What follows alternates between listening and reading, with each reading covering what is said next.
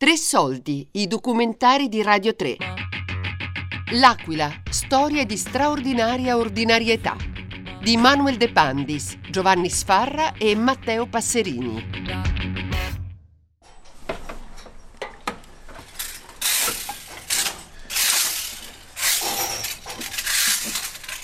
Ho imparato a lavorare la terra e a seguire gli animali dalla, dai nonni sia da parte materna che da parte paterna, perché comunque erano agricoltori, anche se poi nella vita hanno fatto anche altri mestieri, però la loro attività principale era l'agricoltura.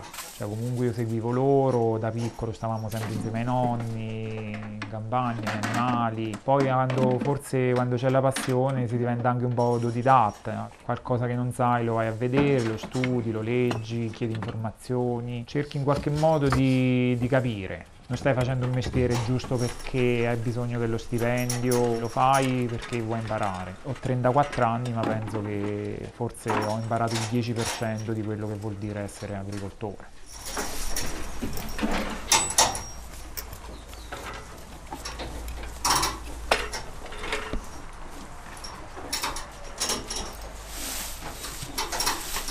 L'agricoltura dal dopoguerra è stata vista sempre come un ripiego, come qualcosa di negativo. La generazione dei miei genitori e dei miei nonni venivano da un mondo agricolo che era considerato un mondo arcaico e povero. Quindi con il boom economico degli anni 60-70 tutti sono fuggiti dalle campagne.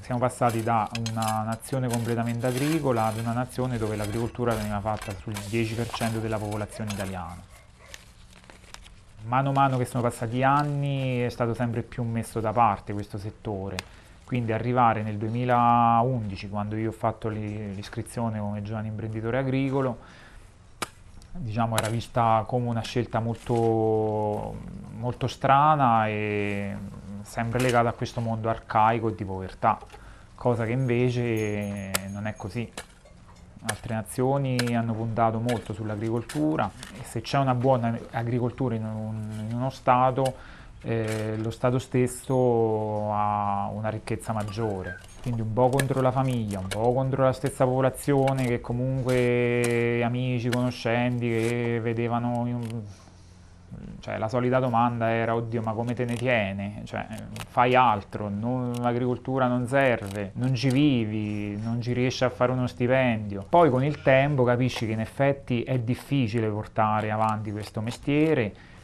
è difficile far quadrare i conti, però comunque ci sono soddisfazioni che vanno al di là proprio della situazione economica. Quando raccogli, raccogli e c'è il prodotto, il prodotto di qualità, quando ti nasce un animale in stalla e va tutto bene, per una settimana intera dormi dentro la stalla perché hai una mucca o l'asino che si, partor- si deve partorire, quindi un po' la paura, speriamo che non succeda niente, però cerchi in qualche modo di seguire l'andamento della gravidanza. Dopo una settimana che tu stai dentro la stalla notte e giorno, eh, ci va tu, ci va nonna, ci va mamma di continuo che ti affacci, vedi, controlli, eh? poi la, la settima sera passi tutto tranquillo, dici vabbè, vado a fare due ore di sonno, vai a farti due ore di sonno, arrivi la mattina e trovi la vacca partorita o l'asino, il vitello che gira dentro la stalla, tutto a posto, tutto tranquillo.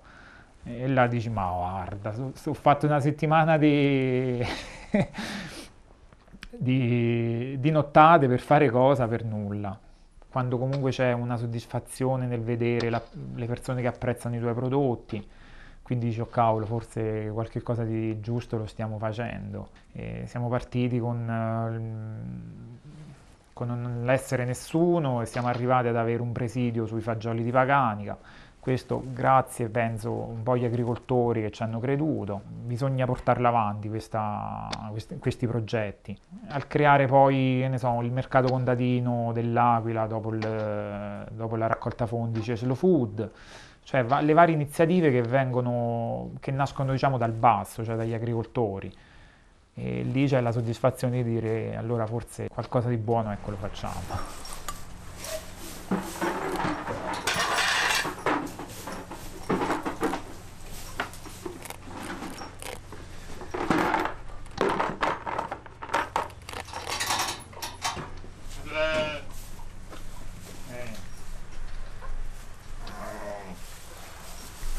Quei 30 secondi circa del terremoto comunque in qualche modo ti cambiano la vita, ti stravolge sull'immediato e quindi ti ritrovi dall'oggi al domani proprio in una situazione completamente diversa e da lì poi devi, devi avere le forze per, per, per ripartire da, da capo. Vuoi o non vuoi si riparte da capo dopo un terremoto.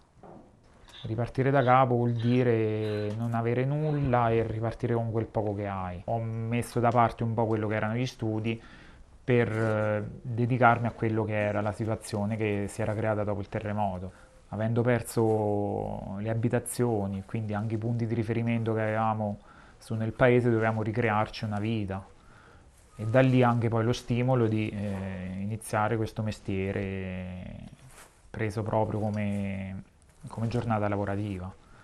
Quindi prese queste decisioni, chi è rimasto sul territorio, quindi io, mia madre, mio fratello, mio padre, mio zio e i miei cugini, eh, abbiamo riniziato subito diciamo, la vita che facevamo prima. Non abbiamo deciso di andare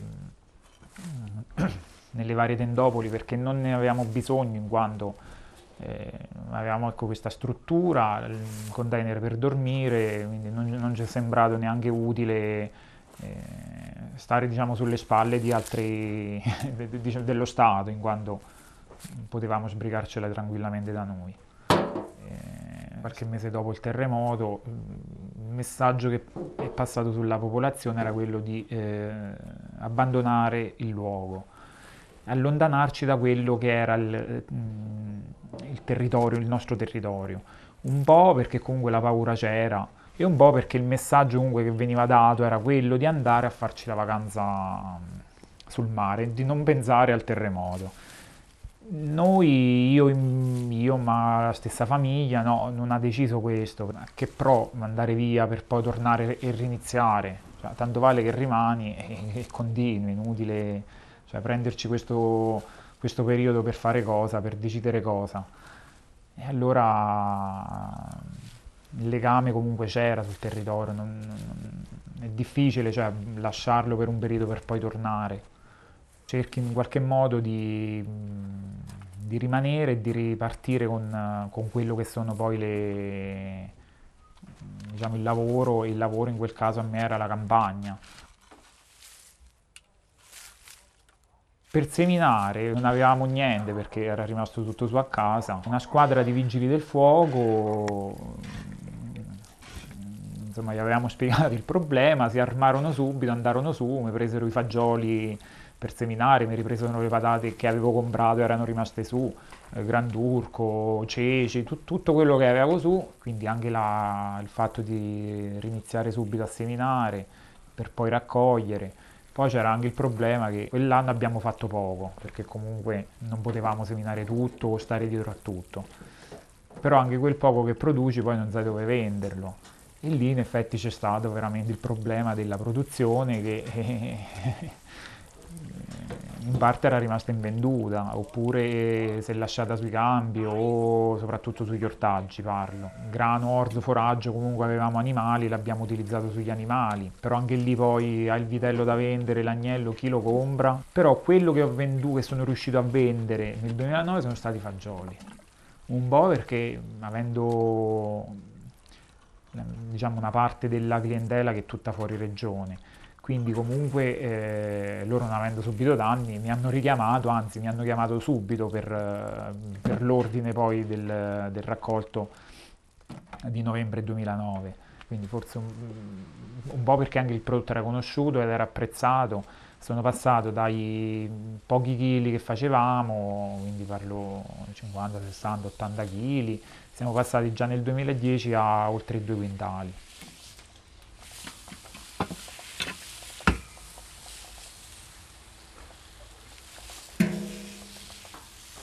Io ora mi vedo all'Aquila, mi vedo a Paganica, a fare questo mestiere e a migliorare questo mestiere, cioè cercare di migliorare e fare sempre qualcosa in più. Portare avanti una, un pezzo della famiglia che anche se non c'è più comunque continua a vivere un po' il legame che hai sul, con il territorio e il territorio stesso, perché le tradizioni sono qualcosa di un'identità della, di una popolazione e di un luogo.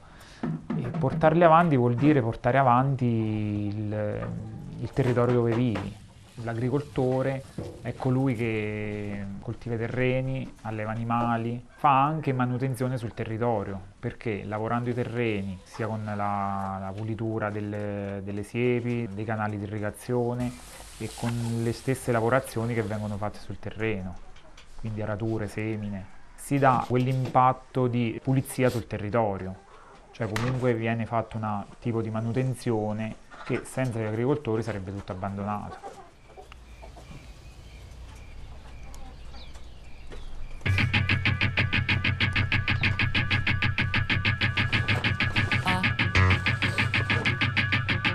L'Aquila, storia di straordinaria ordinarietà.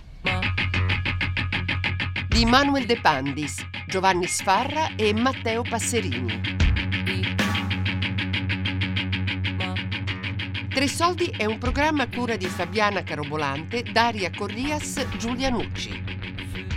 Tutte le puntate sul sito di Radio 3 e sull'app Rai Play Radio.